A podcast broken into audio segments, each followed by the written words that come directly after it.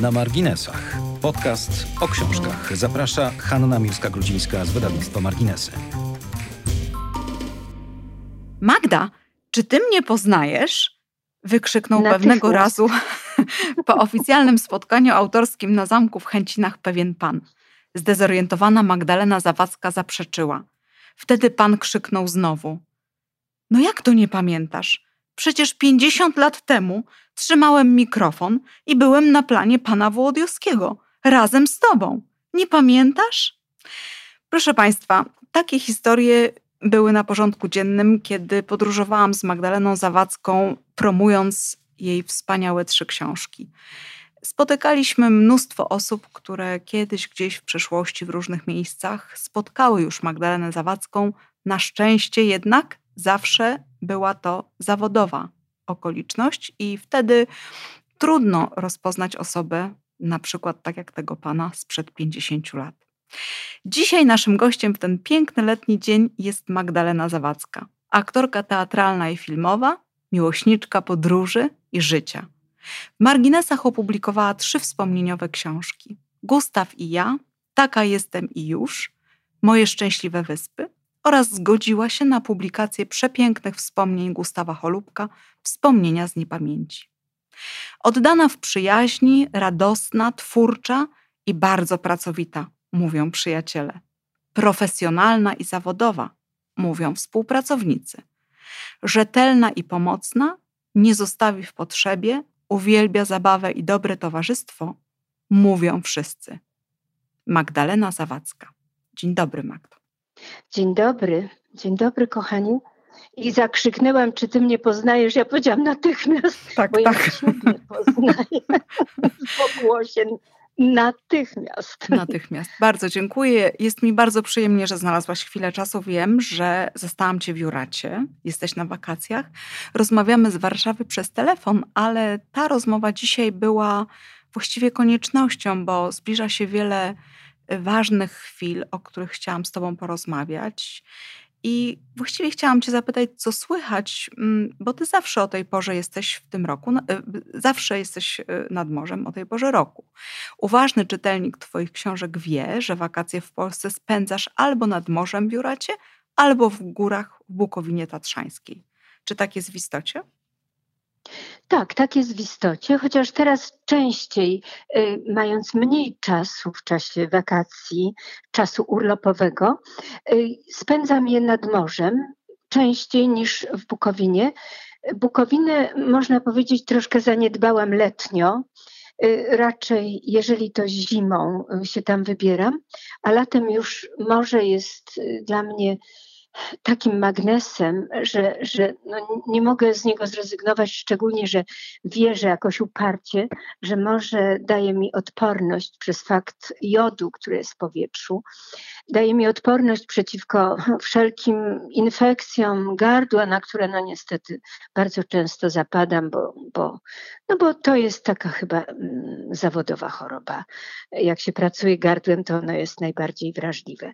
W każdym razie do Juraty przyjeżdżam od 84 roku regularnie co rok i co rok witam to czarowne miejsce z wielką radością.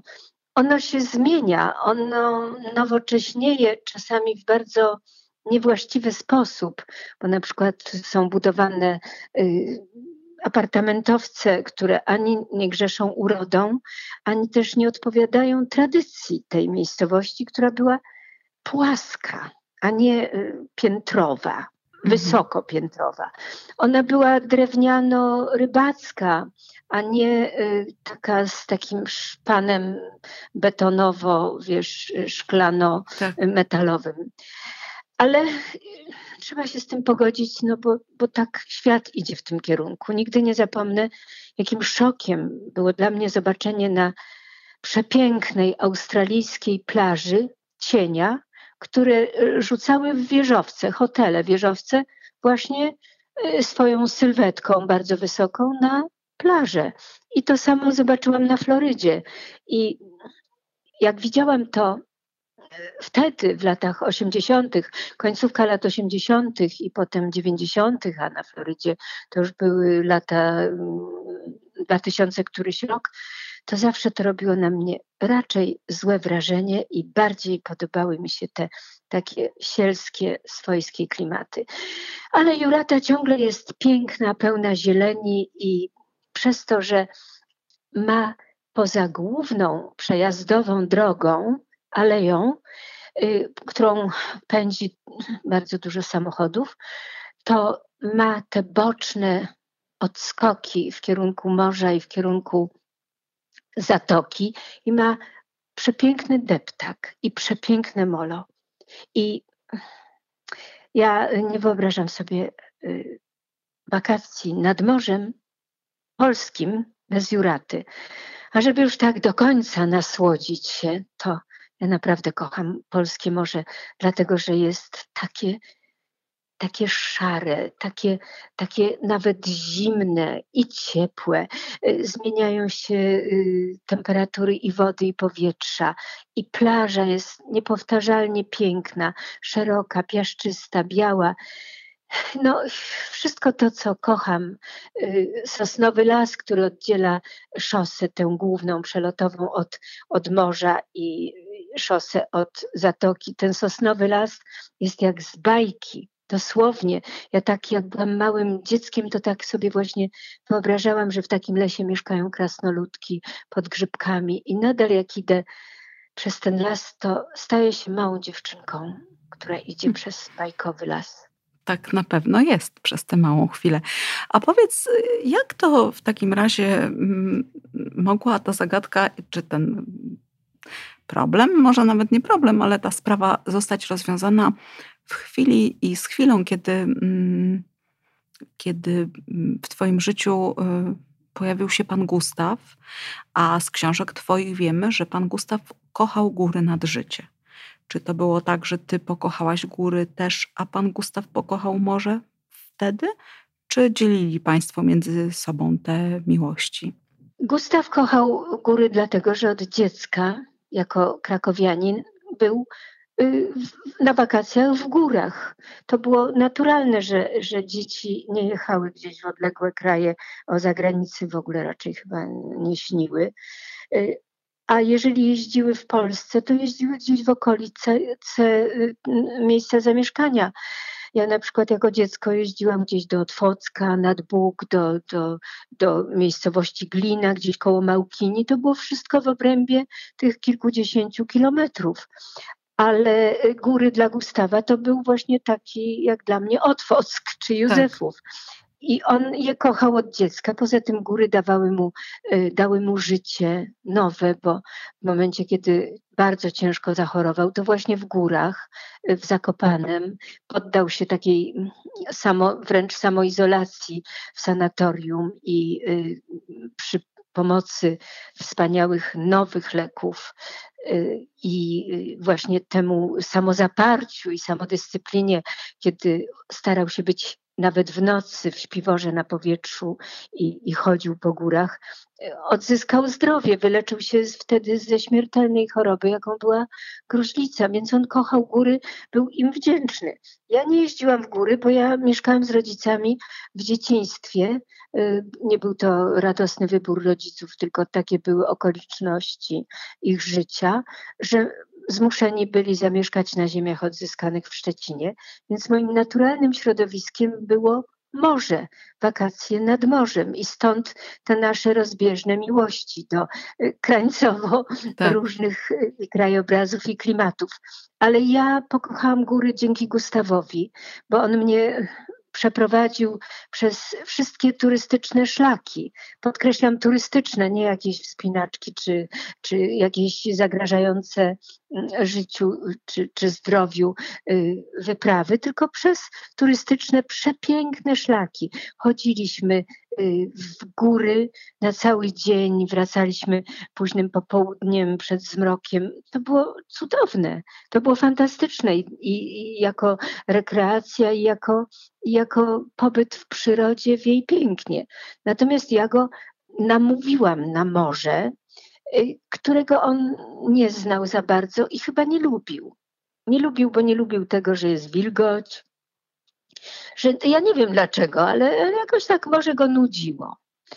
No ale jak się urodził syn, to on zrozumiał, że trzeba dzielić wakacje y, na y, dwie części, górską i morską, już ze względu na zdrowie dziecka, bo dla dziecka bardzo dobry jest taki nawet gwałtowny płodozmian, że się jedzie z gór i tak też było, zakopanego nocnym pociągiem i wysiada się nad morzem, żeby bodźcowe dwa klimaty y, powodowały odporność. A ja się z tego ogromnie cieszyłam, bo, bo miałam jedno i drugie, a on to drugie też pokochał, ale myślę, że to sprawiło też jego życie, mm, chęć do życia towarzyskiego. Znalazł tu bardzo miłe towarzystwo z Warszawy, no tak. notabene.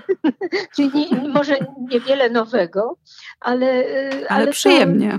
Ci, przyjemnie. Ci ludzie, z którymi się w Warszawie lubiliśmy, kontaktowaliśmy, tutaj dali mu szansę mm, obracania się cały czas w dobrym miłym towarzystwie ludzi życzliwych, serdecznych, zaprzyjaźnionych.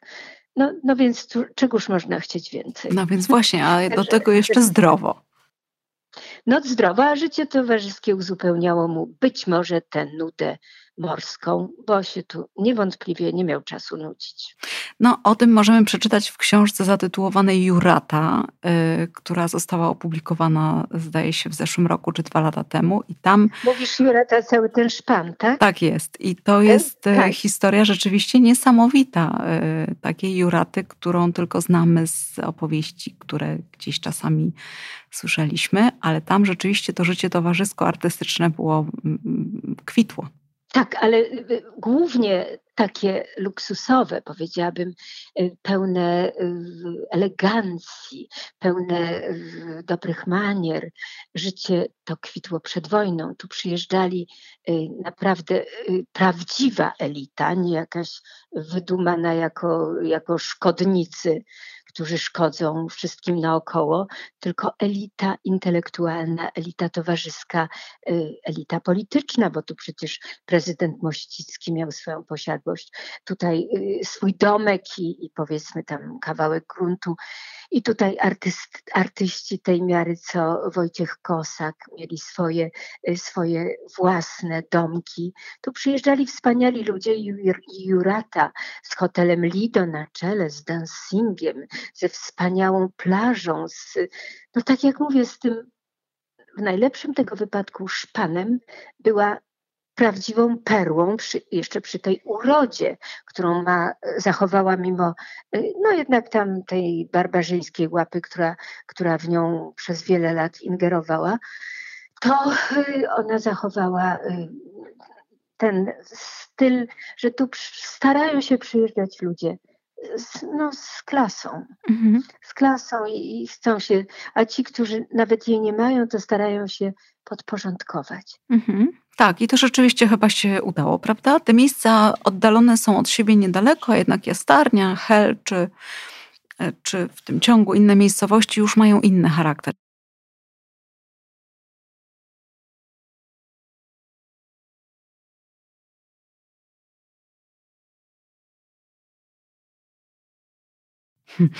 A powiedz Magdo, y, zaczęłyśmy mówić o tych y, twoich wczesnych latach. Jak ty jako mała dziewczynka spędzałaś wakacje? Bo z twoich książek wiemy, że byłaś samodzielną dziewczynką, musiałaś być samodzielną dziewczynką. Rodzice twoi byli zajęci, pracowali, mieli dużo obowiązków, byli też pozbawieni tak, byli też pozbawieni najbliższej rodziny w Szczecinie. Tam e, trzeba było sobie radzić samemu, bez rodziny, która mogłaby wspomóc e, opiekę nad małą dziewczynką. Jak wyglądały Twoje wakacje? Czy Ty jeździłaś na obozy, na kolonie, czy byłaś po prostu w domu i tylko w sobotę, niedzielę mm, jechałaś z rodzicami na plażę? Jak to wyglądało w tamtym czasie?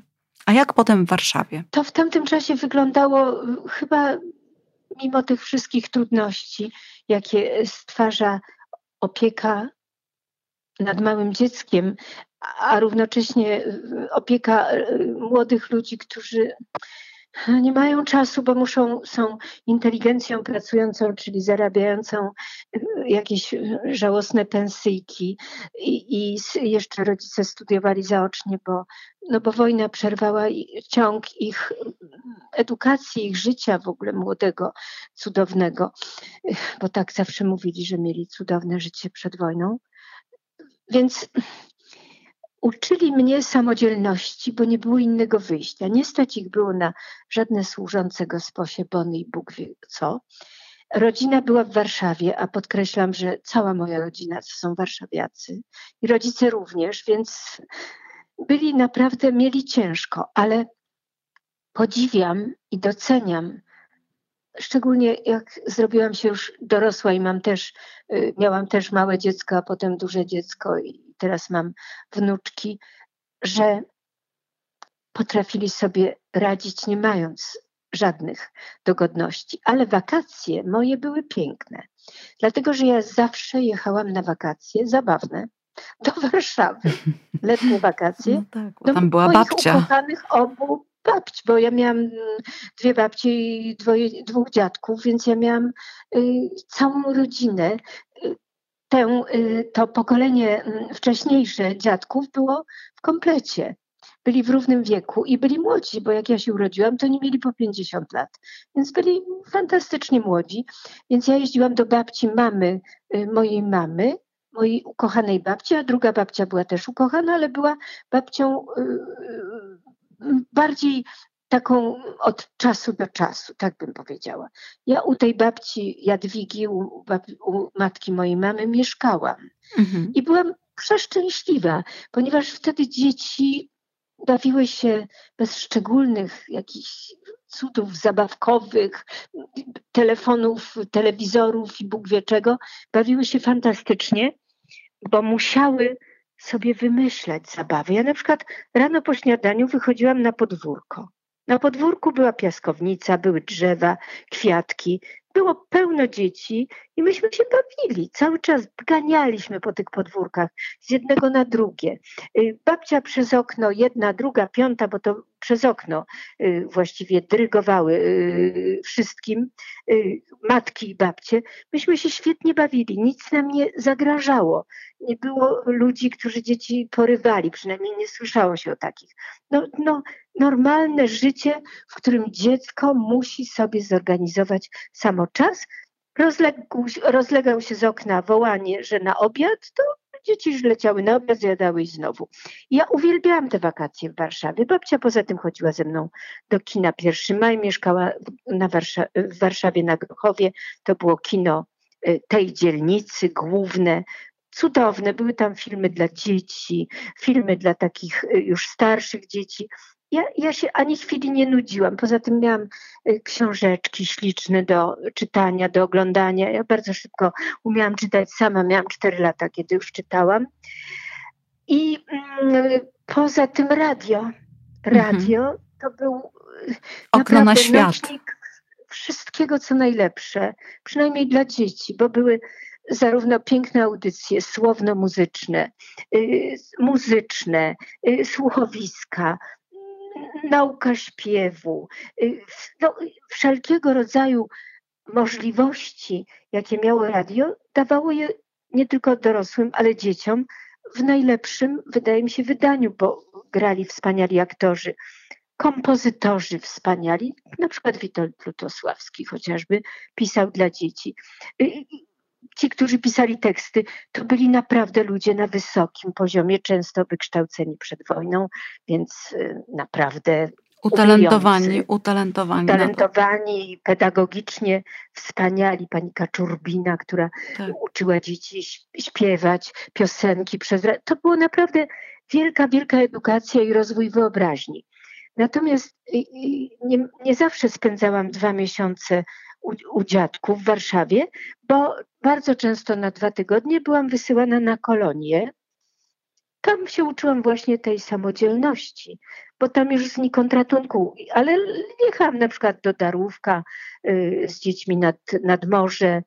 No i tam też no, pod opieką y, opiekunów y, na koloniach, no sobie jakoś dawałam radę, chociaż przyznaję szczerze, że nienawidziłam jeździć na kolonie, bo nigdy nie lubiłam, ale ja tego moim rodzicom nie mówiłam, no bo tak. wiedziałam, że co oni ze mną zrobią. No sprawisz im przykrość też i kłopot jakiś, bo będą o tym myśleć. Będę siedziała dwa tygodnie w domu, no i co? I co w Szczecinie? W związku z tym y, jeździłam na te kolonie, ale nienawidziłam i powiem dlaczego. Ja chyba od dziecka nie znosiłam takiego zbiorowego życia na rozkaz bo to wstajemy, apel jakiś, coś, myjemy się. Warunki oczywiście nie były idealne, bo dzieci y, na koloniach mieszkały w jakichś szkołach, była jedna łazienka, czy tam jedna Zimna toaleta, woda często. Zimna woda nie często, tylko zawsze. Mm -hmm. Bo z ciepłą wodą to potem się można było dopiero później zaprzyjaźnić. A najpierw to była zimna woda i taki w ogóle wilgoć i wszystko razem. I ta walizka pod łóżkiem z tymi moimi rzeczami i wszystko mama haftowała, pod, y, haftowała jako podpis, że Magdusia, wszędzie było Magdusia i na ramionczkach, na których wieszałam swoje rzeczy w jakiejś ogólnej szafie Magdusia. Czy masz, masz do dzisiaj te wieszaki?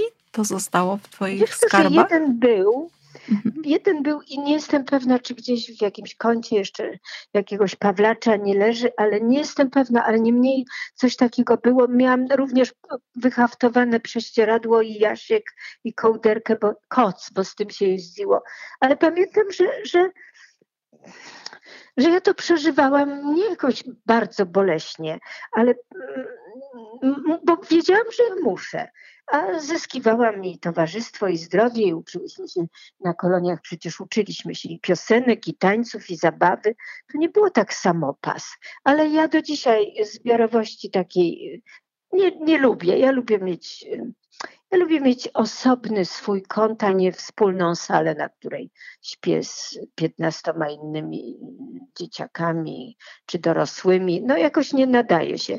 Ale byłam też na dwóch obozach harcerskich i mm, prawdziwych takich, że trzeba było sobie same żeśmy budowały, znaczy rozbijały wielki namiot na nas. Nas było w namiocie 12, budowałyśmy sobie prycze z takich y, desek, y, wiozłyśmy w plecaku siennik, który się u miejscowego gospodarza napychało sianem.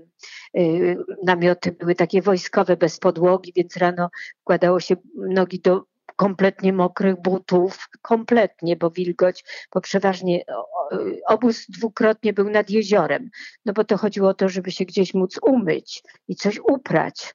No już nie mówiąc o tym, żeby się trochę w wodzie popluskać, ale głównie chodziło o to, żeby... Ja, ja tego nienawidzę, po prostu nie znoszę.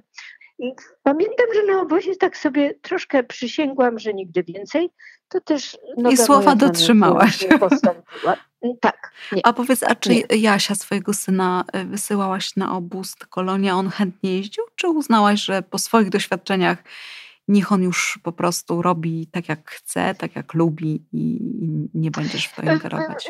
Ponieważ nie byliśmy y, w sytuacji moich rodziców, którzy naprawdę nie, nie mieli ani czasu, ani możliwości y, spędzenia wakacji letnich ze swoim dzieckiem, bo pracowali, a myśmy mieli urlopy. Myśmy postanowili, że dopóki Jasiek chce z nami jeździć, to będzie jeździł z nami na wakacje, a on specjalnie do żadnych kolonii, na żadne kolonie jakoś nie wybierał się.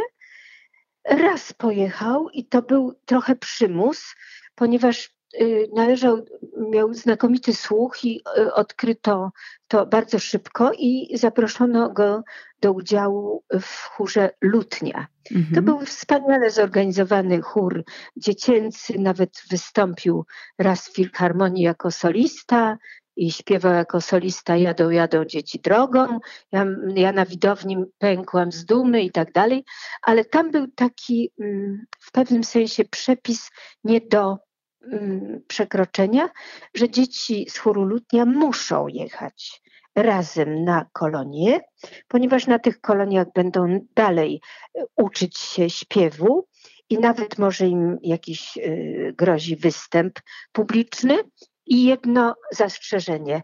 Przez te dwa tygodnie nikt z rodziców nie może ani dzwonić, ani przyjechać. Mhm. Ja to doskonale rozumiem. Chodziło o to, żeby dzieci się nie rozrzewniały, nie rozczulały, nie roz... żeby były w jakimś takim, no nawet mm, brutalnie mówiąc, jakimś reżimie, pod opieką, ale w jakimś reżimie, żeby nie było tych sentymentalnych różnych yy, tam nastrojów. No, ale to był wyjazd jego, kiedy miał chyba 9 czy 10 lat. Pierwszy raz bez nas wyjechał i powiedzieliśmy: My nie przyjedziemy, my nie będziemy telefonować ani pisać, ty będziesz tam z dziećmi chóru Lutnia.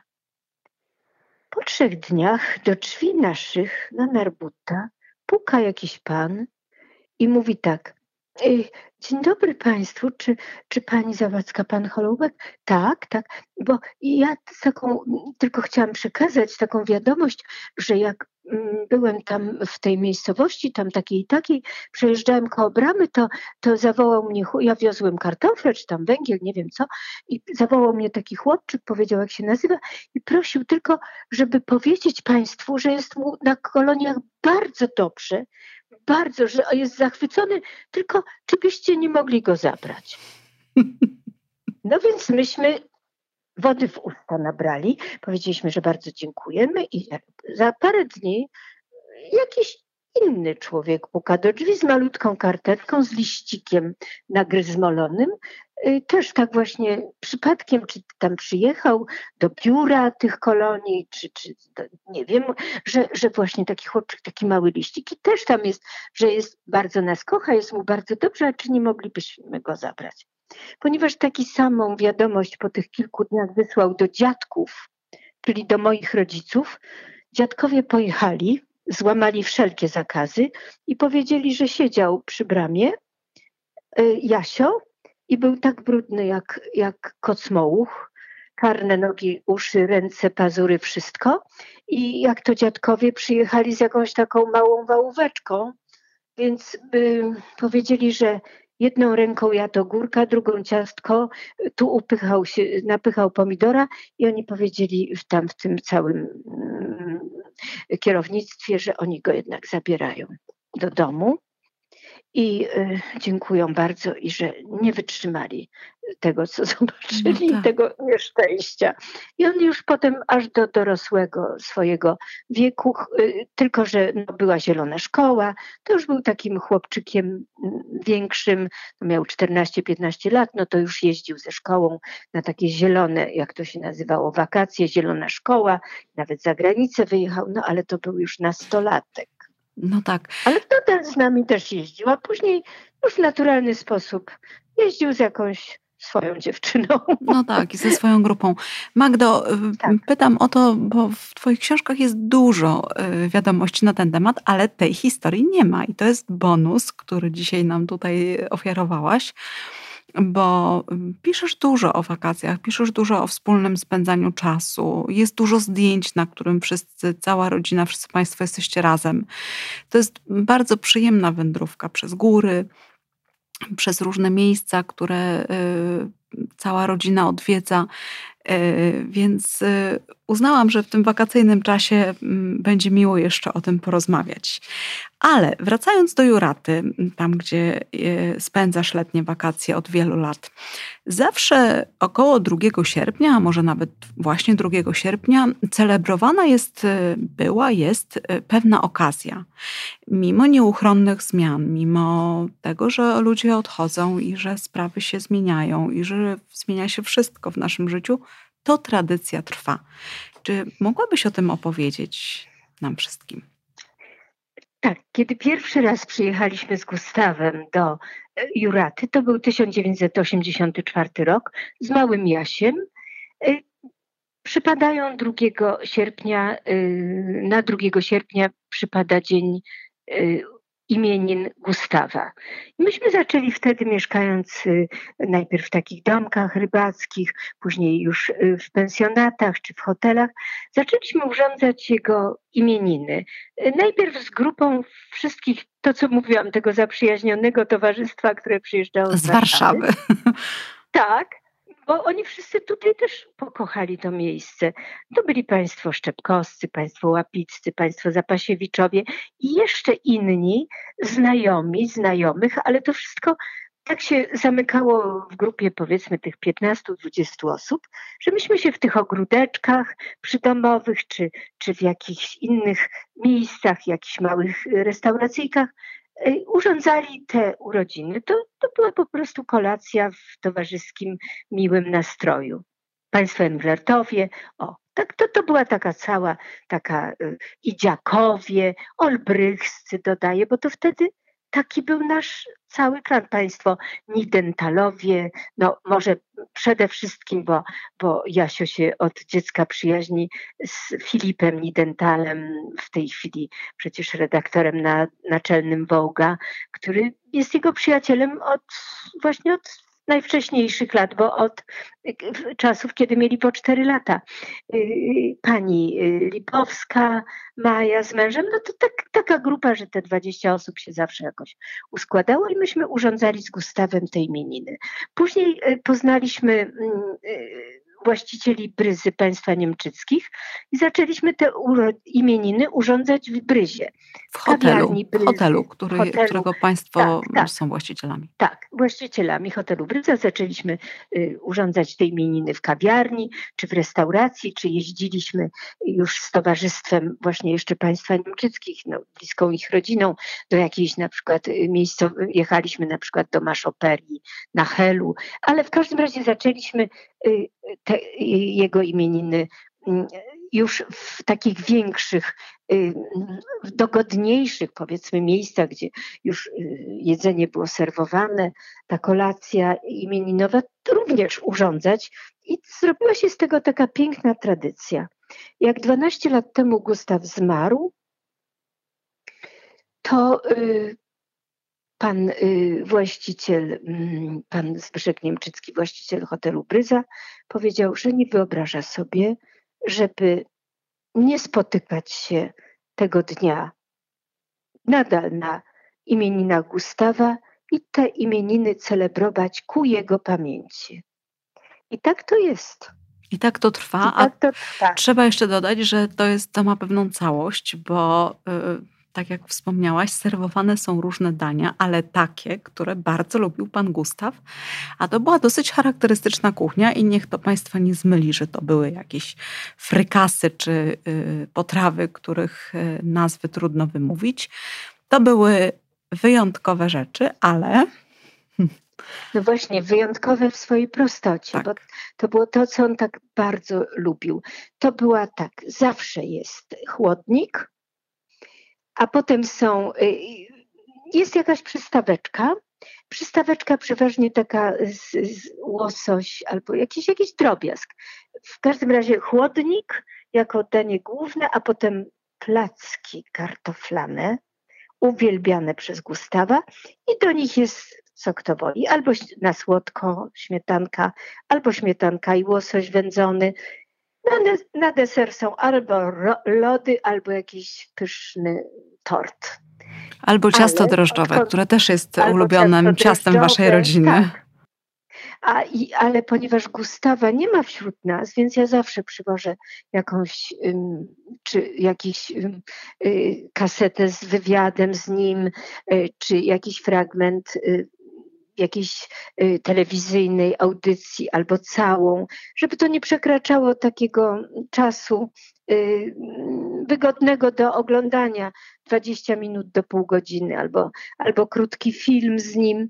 Także on jest wśród nas obecny i zawsze y, poza powitaniem, które, które no w naturalny sposób witają gospodarze państwo niemczyccy, teraz oni w jakimś tam sensie udostępniają zarówno to miejsce w hotelu Bryza, jak i oni celebrują to y, w sensie organizacyjnym. I potem zawsze ja mówię kilka słów. No to różnie, różne są to słowa, w każdym razie o Gustawie, a potem zawsze, y, to już też jest tradycja, Janek Englert zabiera głos, potem oglądamy ten film, czy, czy krótki spektakl, czy wywiad z Gustawem, a potem jest kolacja, a potem wszyscy sobie gadają, wspominają, robią co chcą, jedząc deser już, już przy stole. No i to jest coś. Tak, są, jesteście Państwo po prostu razem. Wracając jeszcze do ważnych sierpniowych dat, to i do tego sierpnia, który okazuje się w Twoim życiu istotny z tego powodu, że te daty w pewien sposób też układają ten miesiąc takich wspomnieniach Twoich, to wracam do daty 1 sierpnia, kiedy czcimy bohaterów Powstania Warszawskiego. Ta data i mm, ta mm, ważna bardzo, nawet nie wiem, czy nie najważniejsza chwila w naszym życiu, ma związek z Twoją najbliższą rodziną, i przez wiele lat nie wiedziałaś o historiach, w które zaangażowani byli najbliżsi, a przede wszystkim tata. To jest historia, która do ciebie przyszła, chociaż e, rodzina szeptała wiele lat o tym, to jednak takie zapisane świadectwo mm, przyszło niedawno i okazuje się, że 1 sierpnia stało się ważną rocznicą w rodzinnym życiu Holubków. Zawsze było ważną, 1 sierpnia zawsze był ważną mm rocznicą, ponieważ, tak jak powiedziałaś, jestem z rodziny powstańców warszawskich, a nawet mówiąc bardzo skromnie, mój ojciec był jednym z bohaterów powstania. Już nie, nie wymieniam jego zasług, ale. Ogromne. Ale Można przeczytać wiem, o tym w książce, która została opublikowana na ten temat przez Muzeum Powstania tak, Warszawskiego. Warszawskiego i którą napisał mój ojciec, bo to y, przez wiele lat y, zbierał, y, szukał po Polsce uczestników jeszcze powstania związanych z jego Baonem, y, batalionem Pięść i z Kedywem, y, w którym też y, był, ale z książki dowiedziałam się również, jak ważny był była reszta rodziny w tym, jak ważny był, był brat mojej mamy rodzony, Zbyszek Szupański, mój ojciec Andrzej Zawadzki jego ojciec, czyli mój dziadek Felicjan Zawadzki, który był mózgiem, głównym mózgiem y, organizowania tych kedywowskich wszystkich, y, jak to powiedzieć, akcji, akcji.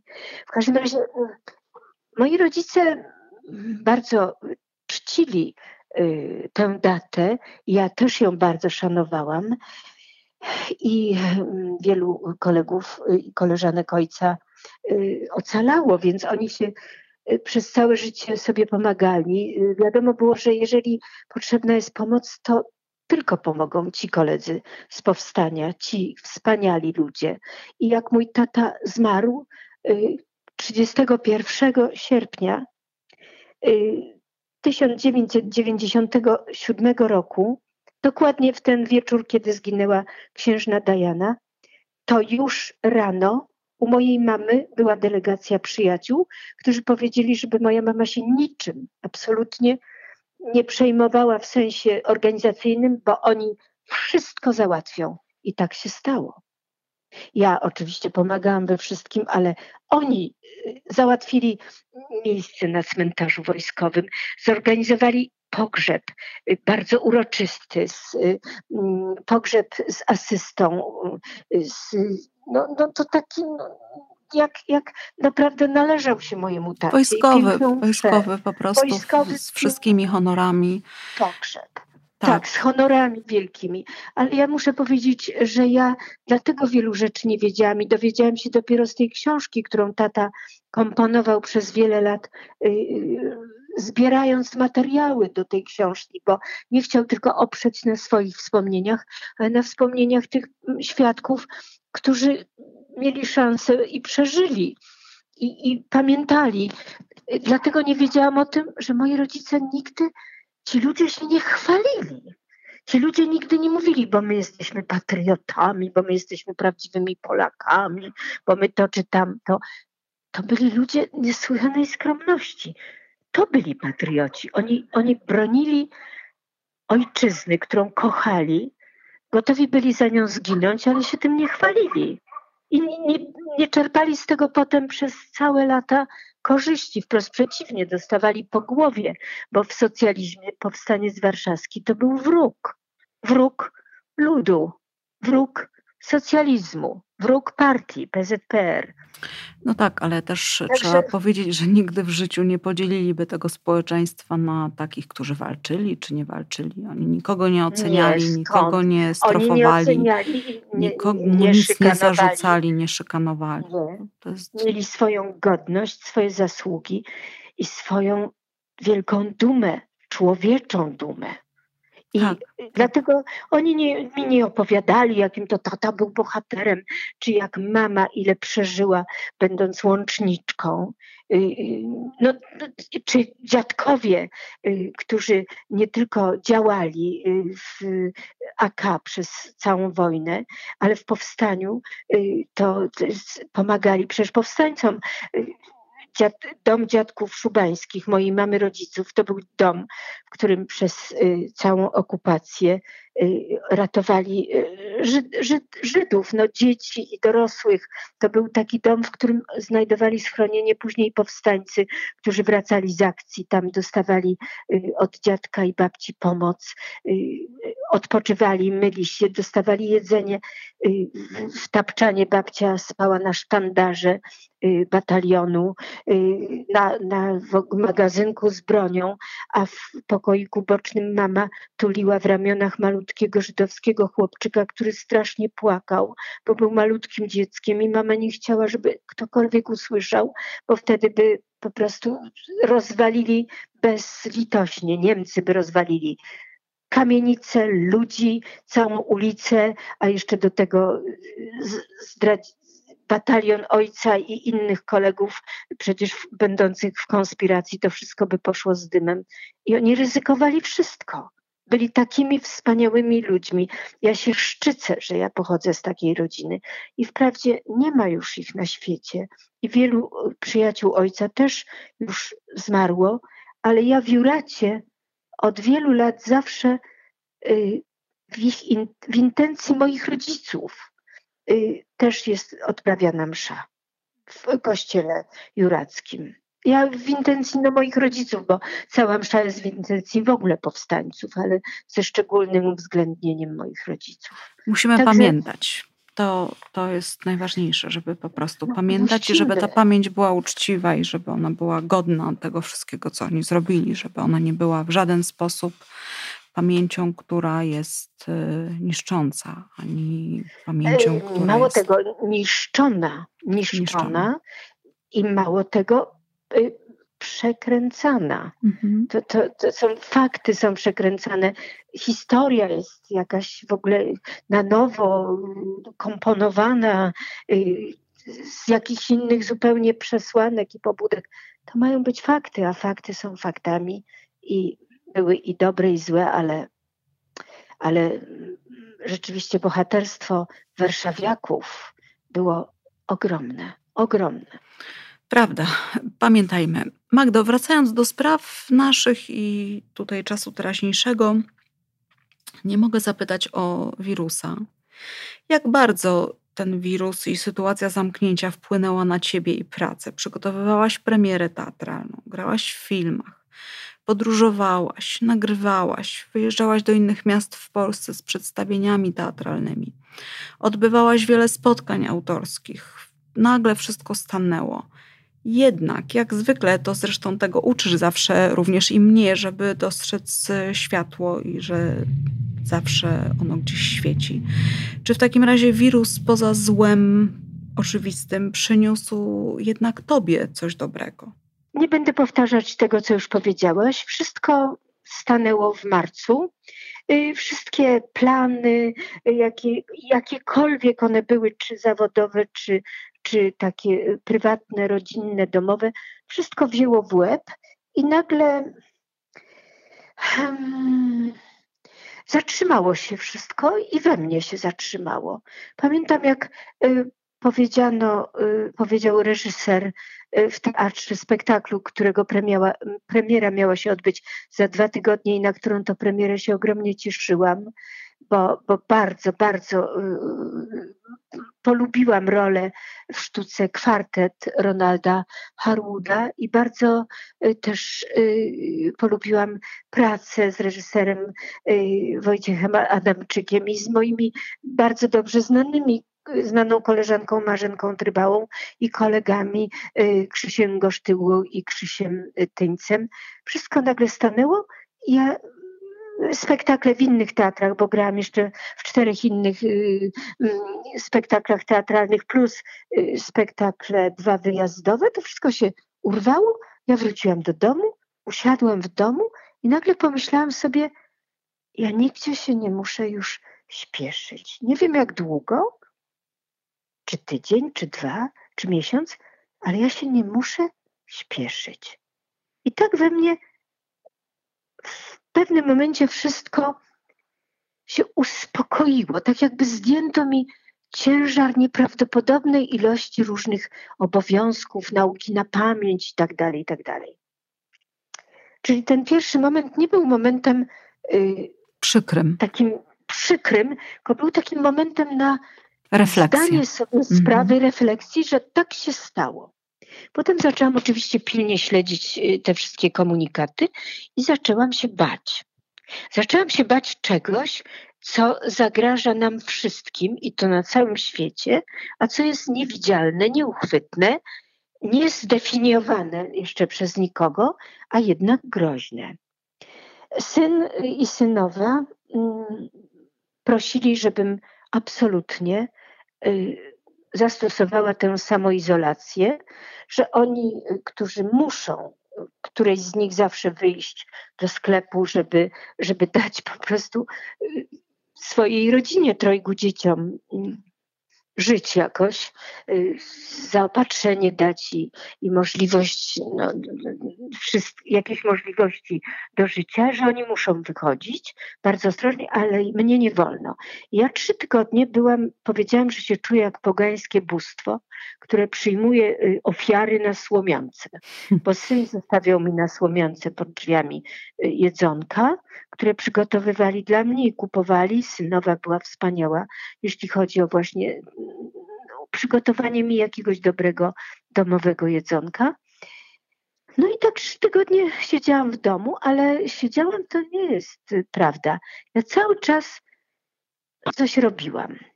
I to wcale nie intelektualnie. Ja po prostu wzięłam się za dom, na który nigdy nie miałam czasu, żeby zajrzeć w różne kąty, żeby posegregować różne rzeczy, żeby pod, po, naszykować do poddawania, do wyrzucenia, do zlikwidowania, do przerobienia, do naprawienia.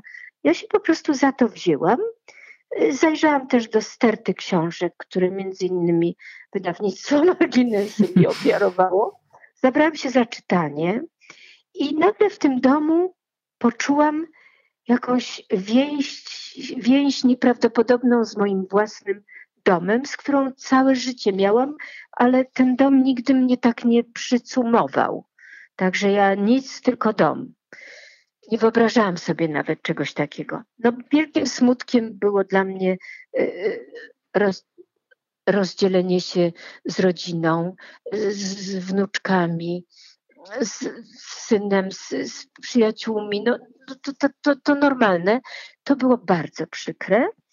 Ale też ja to w jakimś sensie rozumiałam, że, że tak musi być i że nie wolno się buntować y, przeciwko temu. Mhm. Ale po trzech tygodniach syn y, jednak otworzył drzwi, wszedł w masce, tam w rękawiczkach, ale jednak ośmielił się wejść do mnie do domu z wnuczką, Helenką.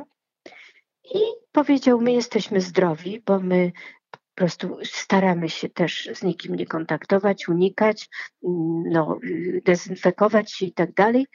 I nic się nie może stać. Ty jesteś w domu, też jesteś bezpieczna. I zaczęłam się kontaktować z najbliższą rodziną i dzięki temu spędziłam y, święta Wielkiej Nocy z najbliższą rodziną.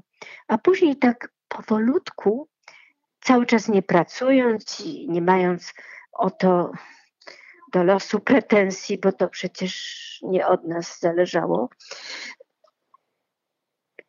zaczęłam kontaktować się tylko i wyłącznie z najbliższymi znajomymi, do których na przykład należałaś też ty, mhm. że się ze mną spotkałaś i przestałyśmy się już tak strasznie bać, cały czas zachowując, zachowując jednak środki ostrożności, które do dzisiaj zachowuję. I teraz minie mm, w połowie sierpnia pięć miesięcy y, tego bezrobocia i wszystko wskazuje na to, że jeżeli ta pandemia nie wróci w jakiejś złośliwej, obrzydliwej formie, no to zacznę pracować w Teatrze Ateneum nad wznowieniem prób i ewentualną premierą y, w ostatniej dekadzie września tej cudnej sztuki kwartet. Natomiast inne spektakle, w których y, biorę udział, no to te wyjazdowe to w ogóle nie wchodzą w grę. Nie tylko z powodu pandemii, ale z powodu y, no, organizacyjnych y, trudności, jakie przecież w tej chwili pojawiły się na skutek y, załamania się finansów i gospodarki i wszystkiego. Ale te, które są stacjonarne w Warszawie, to zostaje mi piękna Lucynda w Teatrze Szóste Piętro i mm, i sztuka Macieja Wojtyszki y, Deprawator w Teatrze Polskim, y, a w Teatrze Polonia, gdzie grałam y, w Panu Jowialskim, przeuroczym spektaklu, pani Krystyna Janda bardzo mądrze postąpiła. Dzięki uprzejmości i w ogóle serdeczności zaprzyjaźnionych filmowców nakręciła ten spektakl na taśmę Y, będzie on dostępny online i powiedziała, że na skutek tego wszystkiego, co się dzieje, a ma dużo, dużo przecież w repertuarze przedstawień, mm, ten spektakl już zdejmuje raz na zawsze. Mm-hmm. No tak, to akurat bardzo szkoda, bo on naprawdę był wyjątkowy, cudowny. cudowny i... Ale ja rozumiem, ona... Mm, ona Oczywiście, tak. ona, ona musi kalkulować y, bardziej niż ci, którzy mają powiedzmy dotacje z miasta, czy od państwa, czy od gminy, czy tam nie wiem od kogo. Ona ma y, tylko fundację, która musi musi przeżyć, musi przeżyć, przeżyć i zarobić. Mhm. Tak, więc y, zostają mi te y, możliwości w trzech teatrach. Jeżeli wszystko pójdzie dobrze, no to, to gdzieś tam od jesieni ruszy. A ja popytasz o to, ja w, w, dzięki temu, że przestałam się śpieszyć, że przestałam mieć e, wiszące na głowie e, nieprawdopodobną ilość różnych zajęć, które jak teraz patrzę w kalendarzyk, e, w to, co miało być, to nie wierzę własnym oczom, że ja to wszystko mogłabym zrealizować. Ale oczywiście, że zrealizowałabym, no bo, no bo taki jest nasz los. Taki jest twój charakter też, że nie... No wiesz nie mogłabyś e, w żaden sposób, jeśli tylko nie byłabyś e, chora czy u, unieruchomiona, tak, zawalić. Tak, tak, to, to my to wszyscy dobrze tak, wiemy. Tak, tak. E, no, ale jestem pracusiem. No tak, jesteś pracusiem. ale nie, nie jest, tak, ale nie jestem ale, a pracocholiczkiem. Nie, nie, myślę, pracocholiczką. że nie. Jestem po prostu rzetelnym, rzetelną osobą, która nie chce popsuć sobie i komuś, przede wszystkim komuś pracy, bo my pracujemy jednak zespołowo, to nie jest monodram, że ja sobie sama sobie amuzą. Ale monodram też ma i reżysera, i oświetleniowca, tak, i no zespół no, ludzi, tak, którzy no, ten wiadomo, monodram tak. przygotowują.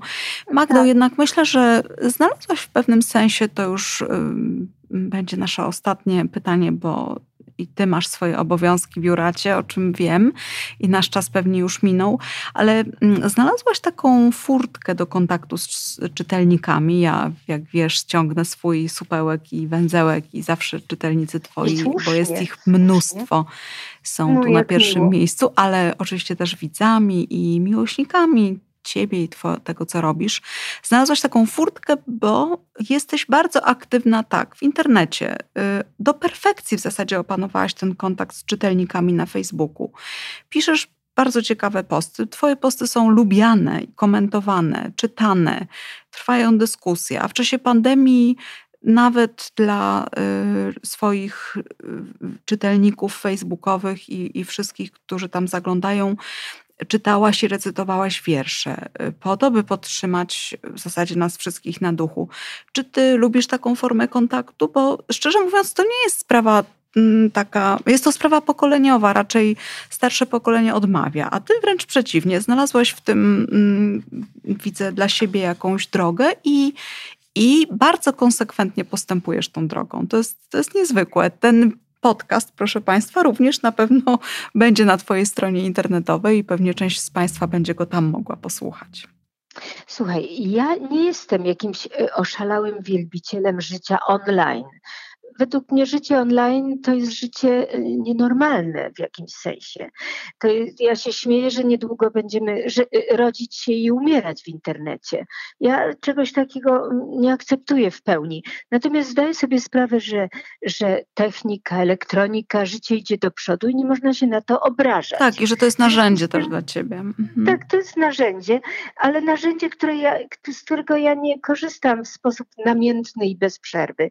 Ale pomyślałem sobie, że ludzie mm, zostali nagle w takim świecie troszkę pustki, bo wiele osób y, straciło kontakt z bliskimi, y, z, z rodziną nawet, która jest za granicą, że, że trzeba coś zrobić takiego, co będzie szlachetną formą komunikacji. I pomyślałam sobie, że poezja jest przez małą ilość osób doceniana i, i y, brana do ręki, tak, żeby sobie posiedzieć i poczytać. Natomiast ja kocham poezję i pomyślałam sobie, że jeżeli ja od siebie y, powiem wiersze, które mi się podobają, czy je przeczytam, bo ja sobie sama je wybieram, a które równocześnie mogą y, zaspokoić dwie płaszczyzny. I tę płaszczyznę komentowania codzienności rzeczywistości przez tak wybitnego jak Wojciech Młynarski, obserwatora,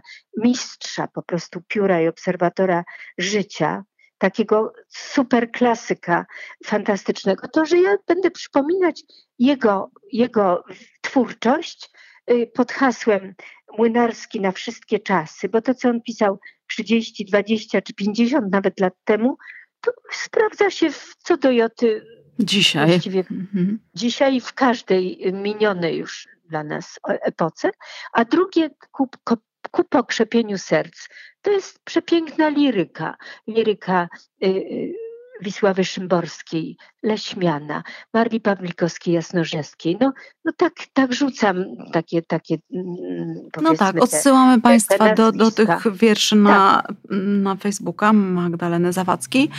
Robią, I robi to niezwykłe wrażenie, bo widać, że jest nagrywane w domu, w trudnym czasie i tak. widać ogromne serce, I że które... ja sama się z tym borykam, tak. bo ja tak. sama sobie to ustawiam, no nie mam do tego ale, ale A proszę Państwa, Magdalena Zawadzka nie jest techniczna, o tak, i musi nie, zapewne wiele rzeczy przezwyciężyć, przewalczyć w sobie, nie naciskać się tam, gdzie nie trzeba, a gdzie może by było łatwiej. I wiem, że to dużo od ciebie mm, wymaga takiego też zacięcia, żeby to wszystko dobrze poszło i żeby to tak, potem Państwo zobaczyli. Myślałam sobie, że, że ludzie zwrażliwi, ludzie, którzy kochają piękne słowo, chętnie tego słowa posłuchają w moim, mojej interpretacji, czyli tak jak ja to widzę, czuję, słyszę, a równocześnie, że wyrażę swój światopogląd na wszystko. Mhm. Na nie obrażając nikogo, nie komentując. Nikogo tak, tak. Nie komentując, każdy sobie dopisze sam tak, komentarz do wierszy mhm. Młynarskiego czy Wisławy Szymborskiej, ale to są, czy y, innych wybitnych poetów, ale to jest coś, co ja czuję. Ja właśnie dokładnie tak czuję. I te wiersze są moją wypowiedzią, która byłaby kaleka y, w stosunku do tego, jak to potrafili ująć wybitni mistrzowie poezji. I ludzie okazuje się, że piszą do mnie na przykład, że, że kochają te wiersze, albo że nigdy nie myśleli, że to o to chodzi w tym wierszu, czy on właśnie tak można go zrozumieć, y, tak łatwo, że jak się czyta, to właśnie nie bardzo, ale jak to usłyszeli, to nagle wiedzą o co chodzi i jakie to jest y, piękne i mądre. No więc lepszej y, krytyki czy recenzji nie mogłabym od nikogo oczekiwać, jak tylko od ludzi wrażliwych. I nie muszą to być krytycy, y, powiedziałabym, jacyś zawodowi, o, tylko właśnie ludzie. Ludzie, którzy słuchają i czują i rozumieją. I to jest dla mnie najważniejsze. Będziemy słuchać yy, i będziemy czekać na nowe interpretacje, bo, bo, rzeczywiście jest tak, że zinterpretowany wiersz brzmi inaczej niż czytany.